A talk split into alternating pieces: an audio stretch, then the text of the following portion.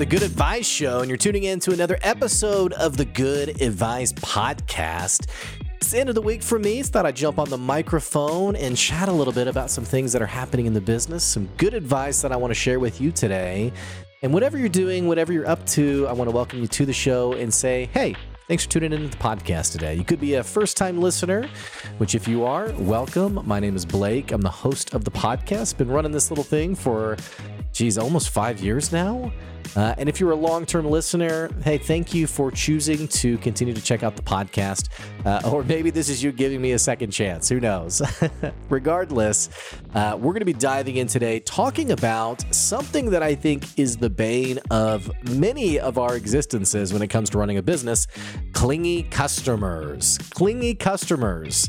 Another way to put it would be those overly engaged customers we're going to be talking all about those customers today, including notably how you can avoid them, but more importantly, when they happen, because they will happen at some point. When they happen, what can you then do to protect the relationship and still keep that five star review?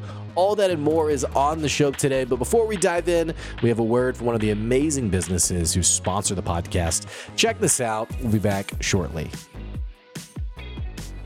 You know that feeling at 10 o'clock at night when you finished a long day of work and you're trying to figure out all the financials of your business? Well, the good news is you don't have to be an expert in this space. You got to just know who is the expert to call. That person is Steve Lay with Equity Business Solutions, and he does business bookkeeping services better than anyone else I know. By not only helping you manage your books, he can also be the expert to help you understand your books. On top of that, he also handles payroll for businesses and really takes the worry and stress of managing all of these things so that you can focus on running your business well. So, what are you waiting for? Stop wasting time trying to understand all these elements of your business. Call Steve Lay at Equity Business Solutions and he'll show you the value beyond the numbers. Go to equitybusinesssolutionsllc.com to find out more. So I think we all know the struggle of uh, actually let me just back up a bit. You know, running a business, growing a business, it's it's rare you get to the point where you get to choose your customers. And, and it's, it's it's kind of a half truth, I would say. I mean, ideally your business gets to the point where you no longer take those customers that really aren't that profitable. Like if you think back to like day 1 of your business or the early days of your business, you likely took customers anywhere because heck, you needed cash, you needed to survive. And you thought, yeah, I'll, this isn't like the best fit, but sure, you know, I want to keep my business afloat. And as time goes on, you eventually start to phase out those customers. You start getting better customers, more lucrative customers. And yet, despite all of this happening, every now and then you will come across what I like to call either a clingy customer or an overly engaged customer. And the best way I can describe this, when I think about my old firm that I was part of, the old consulting company that I worked for, you know, we did a lot of like leadership development, management stuff. And I, will never forget we had a customer who had hired us to do some some leadership development for them and they were absolutely way overly engaged. So engaged that they were giving us advice on our leadership content. They weren't just giving advice, they were also criticizing us. They were um, basically criticizing is too strong of a word. They weren't like a standoffish customer, but they were like pointing out flaws in our content. So, like, for example, we might have something about like how do you manage people well? And this customer would say, like, well, that doesn't always apply. There's also this other situation that you're not thinking about, like almost coaching us on our content. And I'll never forget talking to one of my coworkers being like, man, this is a tough customer. This is a challenging customer. And he said, yeah, you know, we're we're in a weird situation because we are we are the consultants and yet they aren't appreciating that relationship. They're they're sort of guiding and coaching us despite the fact that we are the ones who should be guiding and consulting them. Now, this isn't because I don't think this happens because you know you're secretly bad at your job. By the way, um, that's not to say you're not going to get feedback. You are, And it's not to say that you won't get tips from your customers that genuinely guide you into doing business better. You will. You will get feedback that you'll ultimately choose to either take that or leave it. And ideally, that feedback will continue to guide your product to offer something that at least beats out your competitors, but more importantly, genuinely offers the result that you want to give your customers. But in this case, sometimes you have customers like this one that I mentioned that are extremely preferential for how you do your business. And there's a lot to unpack here, but before we get into the details of it, I want to go ahead and tell you that one of the worst things that you can do to your business is have someone like this on your books operating as a customer for you because this customer is going to cost you more time it's chances are they're going to maybe leave you a one star review or they're going to make you work for that five star review. And when you start to math it out, you're going to realize you're actually really not making that much money on this customer. They have an opinion on everything that you're doing, they have a preference for how you do the things you do. And you find yourself giving um, certain kinds of wiggle room, I guess. You find yourself deviating from what you normally do to try to make accommodations for this customer. Again, this isn't to say that there isn't individuality in your brand. This isn't to say that for for each customer, you have a little bit of a personal touch to it so that every customer feels like an actual individual customer for your business. What I'm talking about is someone who so intently wants things done the way they want them done, that even if you're offering an amazing product or service, these people ultimately will cost you. That's what I want to talk about today. I want to talk about these customers, notably what to do about them. But if you find yourself involved in a relationship with one like this, where do you go from there? Okay. So, time and again, I, and I think this has been mentioned before on the podcast, notably that what you charge, the dollar amount you charge, is immediately off the top a great way to filter out these bad kinds of customers. Because more often than not, customers are difficult because they've put they've put money they don't have in the product that you're offering and they are panicky or scarcity mindset e about what you're delivering for them. And this is why also I try to be um, as upfront as possible with people that I work with. But before I get to that, I'll just say this when you start to charge what you're worth, you're going to start filtering out people that would never have appreciated your service anyway. And here's a great way to think of it if you charge, let, us just talk about like high ticket services. Let's say you charge, and I'll take like a, an actual like low ticket amount. Let's say you charge $1,000 for your services, or let's say you charge $5,000 for your services, an actual high ticket number. So you're charging $5,000 for your services. You are valuing it at $5,000. And the customer who's paying for that ideally sees the value in that. And the best version of these customers are the ones where you say the price and they say, Great, when do we get started? Or great, send over the contract, send over the invoice, let's make it happen. Well, the customers who are going to nickel and dime you, let's say that these customers are willing to pay $100, maybe $150. And I see this often, by the way. I talk with people often who they say, Hey, I need a consultant. I need someone to look at my business um you know i'm looking for someone and they even tell me which i don't i don't do hourly work anymore. Everything i do is like by project. But they'll say hey i'm looking for someone who can do some consulting like in the 20 to 30 dollar range. And i think okay i pay my people who cut my lawn 40 dollars and they do it in maybe 45 minutes. You really want someone who's going to guide your business at $20 an hour like that's really what you want?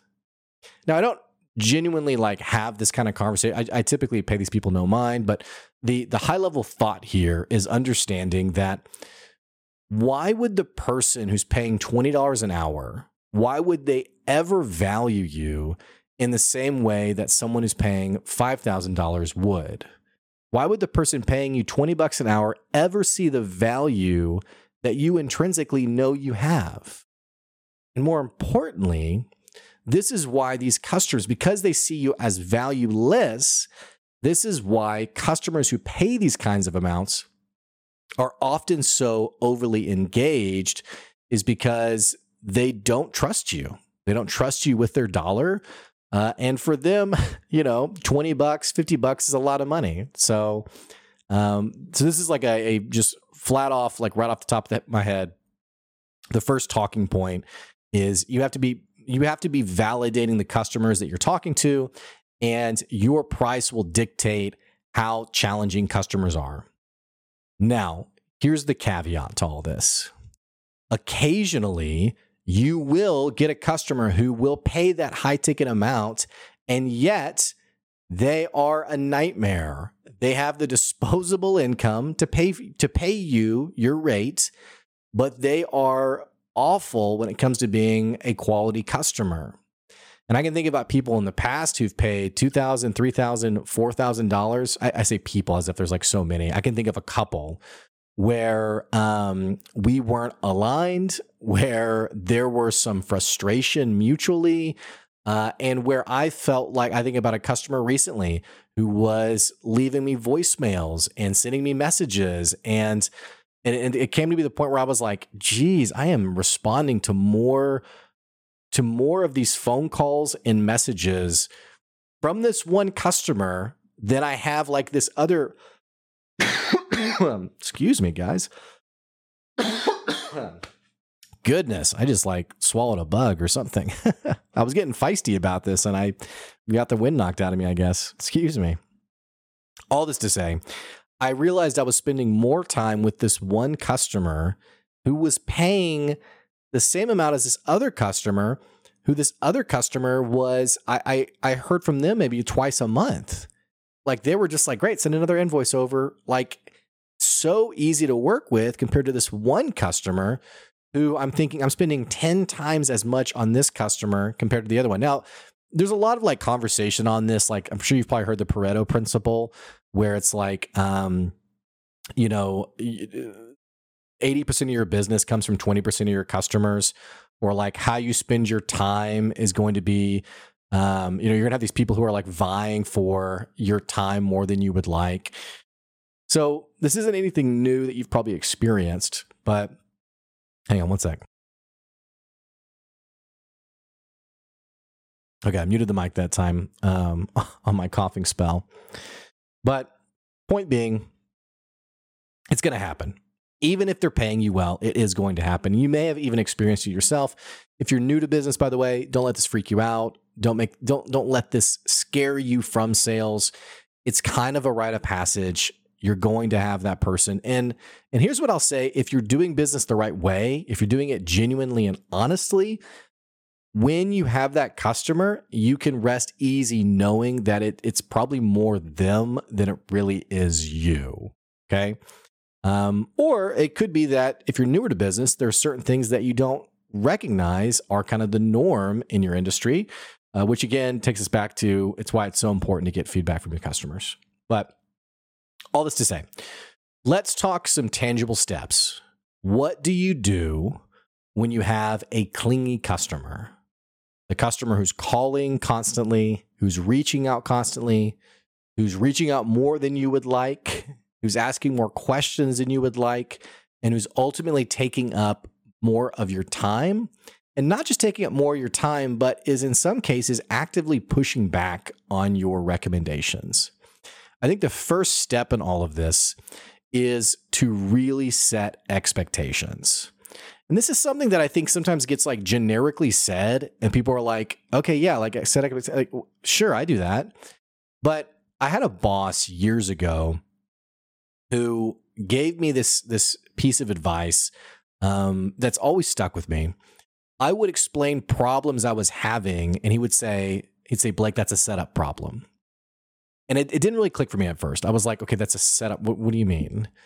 So he would talk about um, i'm trying to think of like an analogy here that makes sense because this was like this was like a summer camp that he was my boss of and Um, and that, so I'm like, I'm blending it with like when I was a teacher. But a good example, like being a teacher, would be um, do you guys know like those situations where, and maybe even remember this being a student yourself, like back in the day, for some of you way back in the day. but you know, like the whole thing, like the cliche of, um, it's not even a cliche, but it's relatable, where like the teacher's giving instructions, and then as as they're giving instructions, the students like get up to like, like the teacher's like, hey, go find a partner. And like the students get up to like go find a partner but the teacher's like well hang on hang on not yet not yet. Uh, or the teacher's like speaking over everybody. Um, well this can be really distracting it can be um, kind of a big deal like i'm thinking like if you're a, chemistry teacher there might be like a really important detail about the chemicals you're about to handle and yet the students aren't going to hear it because they're up moving around trying to find their partner well, this is a perfect example of a setup problem. It's a setup problem because the teacher has not set up the students correctly to get the information they need to get to do this activity well.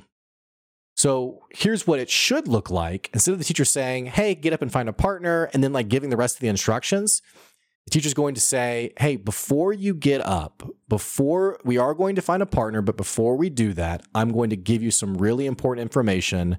And then after I'm done, we'll get up and you can go find your partner, whatever. So doing this well actually isn't like rocket science. It's actually just being intentional about what you say and how you say it. And that often dictates the result for for for whoever you're working with, whatever you're doing. So going back to my boss who said this originally, I was working at like a summer camp and it was like a similar situation like where I was like wrangling I was like wrangling campers around trying to like get get their attention or like get them to pay attention. And my boss was like, "Yeah, yeah, I mean you you you gave all your campers like archery bows and then you try to get them to still listen to you when they're too busy like, you know, shooting shaving cream balloons or you know or actually it makes you think of like it's like, yeah, you're trying to get your, your people to listen to you, but you, you just gave them a bunch of water balloons. So like, you know, why are they like what what 12 year old boy is, you know, focused on you, the instructor? Instead, they're thinking of like their best friend who they're about to peg with the water balloon. This is a setup problem. This is what this means. So here, here's what this is like in business. You have a customer who buys from you. They like what they see. They reach out to you. You reach out to them, whatever the relationship is. And they ultimately say yes. They say, send over the contract. Let's do it.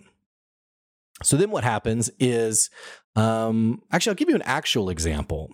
This was an actual example of someone that I spoke to um, a few weeks ago. They ran a SEO um, uh, SEO business for some customers, and they had a customer who ended up firing them at the end of the month or end of a, a quarter, I guess. And the person I was speaking to was pretty down about it. And he was surprised. He was surprised because over these three months, he had bumped the traffic to the page by 30 or 40%. He had had some pretty significant results with the customer, and yet the customer fired him. Now, when he asked the customer, hey, like, I, I just don't understand, like, why, why did, um, you know, why are you letting me go? I like, aren't, aren't I giving you the results you want? The customer said yes. However, I think I just would have liked to be more involved along the way. This is a fair request from a customer. This actually isn't an example of an overly involved customer. This is a pretty pretty normal thing a customer might ask for. Well, the problem this person ran into was the customer paid him and then the customer never heard from him again until basically at the end of every month where he'd give like a generic report. What should have happened, this is a what should have happened what he should have done is he should have said, Hey, customer, I'm so excited to be working with you. Here's what I typically do with my customers. All of my customers get a monthly report from me of the kinds of traffic we're driving to their page and the changes and adjustments we're doing to get you more traffic and thus more sales for your business. Now, we typically do a report at the end of the month. We also do a report at the end of every week. This will typically come in your email inbox. Does that all work for you? So, when you don't do this well and you don't say anything, you're at the mercy of whatever your customer has experienced with one of your competitors. Like your customer, the only other SEO company they may have hired may be some desperate college student who called the customer at the end of every single day to say, This is what we did for you. And so now they have you, a provider who they don't hear from except for three times a quarter. And now they're frustrated thinking, This isn't the norm. This is what isn't supposed to happen. But when you take a moment to set up the customer well and communicate expectations, where you say, hey, this is the norm. Does this work for you? You are informing them then what to expect from you. And ideally, it prevents these sort of uh oh interactions that ultimately frustrates a customer. It ultimately frustrates you because you feel like you're doing what you have been paid to do. And yet there's a disconnect between the two of you. That's a setup problem. That's where there's a lack of communication that's causing problems in your business. And more times than not, when you have a customer who's overly engaged, who's overly clingy, you have not done a good job communicating the framing around how we work together. So, me, for example, when a customer comes on board with me, depending on like what our work's going to look like together, they're going to get communication every week. I typically say, hey, every Monday, you're going to get an email from me. Hey, we're going to meet in person on this day. Uh, hey, I'm going to send some documents over to you and I need you to get those back to me in the next few days, yada, yada, yada. Does this all work for you? And if they give me like a generic, like, oh, yeah, yeah, sure, I'll get to that, then I, I try to read them to know, like, are they committed to the process? By the way, this also goes back to how you sell people when you sell people, you also want to get some commitment that they're going to do things your way. Um, sometimes, whenever we are selling people, we're so desperate for the sale that whatever requests our customers have, we're like, yeah, of course, sure, I can do that. Uh, and they even sometimes ask you to do things that aren't in your wheelhouse. They're like, hey, could you do this one thing for me? Like you're an SEO company and they're like, hey, can you also build a website for me? And you're like, I don't build websites, but yeah, I could probably do that. Uh, or in my case, you know, we do a lot of like business consulting and um, just conversations around growing the business. Uh, I had someone who said, Hey, can you help me get my books in order? Well, I'm not an idiot. And I know I'm an idiot about bookkeeping. so, but I'm not an idiot about telling people I can do it. And so I said, you know what? No, I can't do that for you. Like that's not, that's not my skill set. And I actually lost the sale. The person said, oh, well, we really need someone who needs a more, um, a, financial savviness who can kind of help us get our books in order. Now, ultimately, they needed a bookkeeper. They needed an accountant. They needed someone to sort all that out. But in his mind, he thought he needed like a business consultant, which he didn't. So the beauty of this is even though I lost the sale, I prevented myself from stepping into a, a situation where ultimately this would have been a one star review, or worse, it would have been someone asking for their money back. And I think I say that that's worse because cash flow is king. It's a huge pain to have to refund a customer. Um, fortunately, I haven't had to do it yet, but with, with money being so inconsistent in general for small business owners, uh, you don't want to get in a situation where you have to refund someone their cash. So, communicating expectations on the front end and helping people kind of frame what this relationship looks like. Um, this is often uh, it's an, it's an, it's a crucial first step to making sure your customer has a good experience with you. This, by the way, is like a level of customer service. Again, I think customer service is often misunderstood to be like politeness or kindness. There's a lot more to it than that. Uh, giving these expectations is giving good customer service. But despite all of that, um, if you do this well, you'll have a happy customer. If you don't do it well, you'll probably have someone who's pissed off and if not even just pissed off is just using too much of your time. Like if you haven't created constraints around contact, when you can reach me, what this looks like, when I will get back to you, then you will find yourself being overly assaulted by requests from this customer. So, for example, I might say to a customer, Hey, the best way to reach me is my uh, business email. And you can know I'll always get back to you within 24 hours As you know, I have many customers. And so while I can't always get back to you immediately, it will always be within 24 hours. So I've communicated, hey, this is the constraints. This is what it looks like.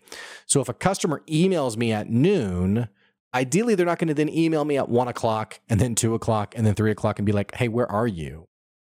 Now, getting back to when you have that clinging customer, let's say you've set the expectations, you've communicated these things, and yet someone is still trying to take advantage of your time, so to speak. Again, not necessarily maliciously, but maybe indirectly, they're taking advantage of your time. So you've, you've given the constraints of the time, and then they are the person who emails you at 12, 1, 2, and 3. What you want to do in those situations is I always, well, I'll say this first. You always point back to those expectations. You say, Hey, John, as you recall from our last conversation, this is the best way to reach me, but understand that it will take me about a day to get back to you. Uh, and you, this is where I think a lot of people screw this up. By the way, you don't say this in, a, in a, in a you don't say this in a way that makes it about you. You always frame it about the benefit of your customer. So instead of saying, "Hey John, you emailed me you emailed me 5 times in 4 hours. That was really obnoxious. And of course, I'm not going to get back to you because I have all these other customers." Like you're not going to say that, you know? Even if you may think it, you're not going to say it. You always frame it in the benefit of your customer. And so you say, "Hey John, I want to make sure I'm being thoughtful and giving you the right response." I want to make sure that I'm taking the time to actually read through your request and, and seeing what it is that you need from me. Because I take this approach with all of my customers, I can't always be immediately available in the moment in order to provide you the answer that you need. So you can expect in the next day, I'll always have a response for you, and I'll make sure that I've reviewed your request and that I'm providing a solution that is um, what it is basically that you're asking for. So you frame it in their perspective so that you you're not you're still making it about them if that makes sense now the other thing you can do is when a customer says hey this doesn't work for me. I need you on call. I need you to be available every couple of hours. This is then when you go back to what it is you sold them and you talk about scaling up the project. Now this is much better at the very start of when you're doing the project. When you say, hey, you know, we're going to talk about, like a perfect example would be like, hey, we're going to meet every once a month. And someone says, well, no, I need you, I need you every week. Then you say, okay, yeah, well, we can definitely talk about that. Here's what every week would look like in terms of a commitment from you. And so naturally it's a higher price. It's, you know, got to, because eh, ultimately you don't really care if it's every day or every week or every month, as long as you're getting paid accordingly. Like I think this is what frustrates us, it's not necessarily that we're spending more time with a particular customer. It's that sometimes we feel like we're, de- we're getting taken advantage of for what they've paid versus the expectation of what we should be delivering. So you go back to what it is that you're offering the customer and you say, okay, yeah, we do have an option for that. We can meet every day and it's going to cost this much. It's going to look like this. And if they say, oh, well, it's, you, you can't, you can't do it at that price that's when you go back to then you, the expectations of the service and you say, well, no, typically with our customers, because of the work we're doing and serving our customers, you know, being we, we naturally don't have the resources to commit that much time to one customer without it also reflecting an appropriate value to it. Um, all of that just being business speak for, you know, if you're going to pay me my for my time, then I'm happy to spend time with you. But otherwise, you know, this can't work. Um, and in some like rare situations, uh, I haven't been in too many of these conversations where like there still is pushback after that. Um, sometimes I'll just be really direct and honest and say, "Hey, you know, as you can probably guess, I can't make a living if if you want to pay this price, but you want to see me every day. I mean, some things just don't pan out there. It just doesn't make sense, you know." Um, and that usually does a pretty good. I say usually; it's only happened a couple times, but it it diffuses pretty well. That makes sense. So First thing is is to communicate expectations. The second thing is what I just said to um, offer scaling up the the program um, or scaling up the service you're delivering. Um, and then um, the other part of that as well, the third thing I would say is always framing it in your customer's benefit. uh, that's just a great touch of customer service for the people you're talking to. Now, worst case scenario, the fourth thing, let's say you've done all of this uh, and they um, are still being overly clingy, uh, maybe even combative with your advice. Well, that doesn't work. We should do this, you know, what have you. Um, that is when, and I, I, think I joked about this in the intro of my episode, that is when it's okay to be done with a customer. Now, I'm fortunate in that I've never had to give a refund, but I have had a customer in the past where there was so much back and forth disconnect that it pretty much just came to the point of, you know, this this felt right from the get-go, but I'm realizing now this is not right. And the customer was similarly feeling the same way. And I it was kind of like, let's just kind of call it what it is and let's just move on. And it was amicable and we both moved on. Now, you won't always have customers who are amicable in that way. And so again, I always frame it in their benefit. I say, "Hey, you you have a um, you know, you're and I try I'm trying to think about how to phrase it without it sounding patronizing or condescending because you have there's a little bit of a touch here where you don't want to be like, "Hey, you're clearly passionate about this, like crazy so passionate." You don't want to say it that way, but you might say something like, "Hey, um um, I really appreciate your perspective on how you want this business done. Unfortunately, I don't believe that I'm able to provide the level of service that you are requesting. And since I know your time is valuable, I'm going to politely end our contract and recommend you to one of the other providers in the area. Now, some people will still take this in an angry way. Um, they'll be mad. Uh, but you, again, are presenting it in their benefit. You're kind of keeping yourself um, clean, so to speak. And but more importantly, you are ending a contract that's eating up way too much of your time. So, worst case scenario, they're still they're still overly clingy. There may come a point where you just say, "You know what? I think I think let's be done." Now, if it's a shorter term contract, this is for me personally. If it's a shorter term contract, um, I will typically always finish out a contract and then if they want follow up work, I will either say, I'll either quote them something inexorbitant, um, not to nickel and dime them, but to sort of guard my time where I think, okay, if we were to work together again, I like the customer, but what would I actually have to get paid so that I feel like it's worth it for me? So you can offer a new price um, and they can then opt out, which most will if they're already being overly clingy. Or uh, you can just politely tell them no and say, you know, unfortunately, we have we don't have the capacity to serve you. Uh, in, in in your request to re up the contract, we unfortunately have other projects that have come uh, onto our plate that um, we're again unfortunately we're going to have to uh, focus on those in the short term. However i'd be happy to chat with you again in the future. Uh, and then again you give another option for them. Here's a couple other providers in our area. Here's a couple of competitors that i you know are um, i have people like on ham where i'm like hey th- these people are competitors but they're really well known. A lot of people resonate with them. You can check them out um, and what have you. So what i will do for a short-term customer I will keep them short term being like in the absolute short term, like maybe a month or two, but around a quarter to maybe six months. I'll say, um, I'll say, yeah, hey, this has been so great. Thank you so much for trusting good advice. Unfortunately, we're going, we're unable to continue the contract at this point, um, but happy to revisit in the future. So keeping it polite, but ultimately, I'm sticking up for myself because I don't want to keep this customer because again, they're eating up way too much of my time.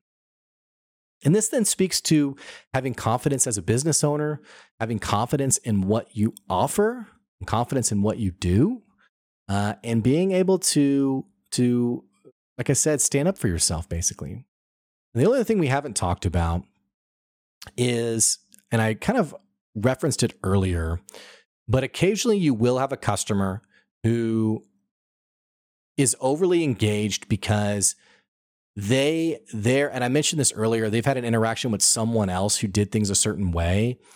But if you're newer in your business, there may be certain ways things are done that you're not familiar with.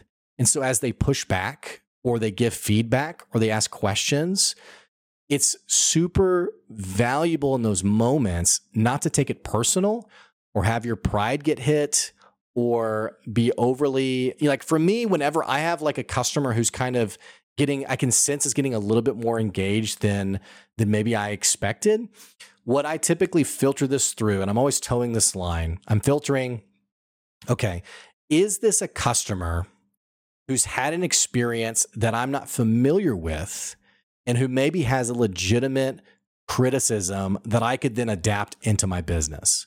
Or is this someone who's just overly preferential? The overly preferential one being I had a customer one time who didn't like the statement of work, the contract we sent over to them. And every version that was sent to them, they had a point of criticism. Hey, this doesn't work. Hey, this doesn't make sense. Hey, this like to the point where I was spending more time rehashing this contract than I was just moving on to the actual work. And I finally said, Hey, I, have sent like contracts like these to Walmart, Fortune One, and they've been signed with no issue whatsoever. And they have a whole legal team compared to your small business that's just you. So help me understand what's now, again, you're not going to say this so aggressively, but this is where again you're you're trying to help educate the customer to understand expectations. And so I might say, "Hey, yeah, this other customer that you know, they don't have an issue with it. Help me see the disconnect. What is it that they're not seeing that I need to be seeing to better serve you?" Unfortunately, in this case, once I dropped Walmart and said, Yeah, I mean, Walmart signs this no problem, they said, Oh, okay, well, it's signed, it's back in your inbox. I was like, That's interesting. Uh, but other times, you have customers who aren't being obnoxious. They just, they just have an insight because of a certain whether it's a niche, whether it's like a certain di- demographic that you haven't engaged with, they have an insight that will inform your business better. And that's why it's so important to kind of filter this stuff out and be like, okay, which situation applies here? Or I a customer I was talking to recently there were there were multiple touch points, more more touch points than I would like. And I was starting to go down that path of do we need to kind of sever this relationship? But fortunately, I as I was kind of filtering it, it was like, okay, this person just has certain preferences that are really important to them. And in meeting those preferences, I was thinking, okay, can I meet these preferences without it being an, an inexorbitant amount of my time? And I ultimately decided, I think I can. I think I can meet these preferences in a way that makes them happy without me sort of bending over backwards to try to solve problems for them. Um, always still good though to sort of have a communic- a, an open conversation and bring them back to kind of like what is the norm. Like, hey, I see you're preferential. Most people like it this way or want it this way. Um, great example would be someone who says like hey i prefer not to use any kind of technology any kind of digital services you know whatever i might say hey you know i appreciate that preference that is however the way we do business that is however these are things that we use uh, and again, this is a conversation. If you find yourself having this conversation like three months in with a customer, you've messed up. These, this is a conversation where you have to delay the desire to make the sale in order to protect yourself by having a good customer. So you say all this stuff on the front end so that you make sure you're in tune, you're aligned with one another, so that eventually they end up being that raving fan of yours, the customer who loves to buy from you again and again. So, all that to say, we all know the pain of the clingy customer, but there's things you can be, you can be doing, things to be done to help you with it. Um, notably, price yourself accordingly, um, communicate expectations, um, and you know when things get rough, uh, think about moving on from the customer. You know, think about um, protecting your time and politely saying, "Hey, I think it's best we just move on." So all that to say, that's today's episode on the Good Advice Podcast. Thanks for tuning in today. If you're a first time listener and you're just tuning into the show, what the heck are you waiting on? Make sure you subscribe and continue to follow the podcast wherever you are. And by the way, if you want to support the podcast, we do have a Patreon. You can go to our Patreon at patreon.com slash good advice. And lastly, if you are a business owner and you want your business highlighted in the podcast, I'd love to talk more. Send me an email, blake at goodadvicecoaching.com. That's all I got today. Thank you guys for tuning in. And I appreciate you. And I hope you have a great day. Take it easy. See ya.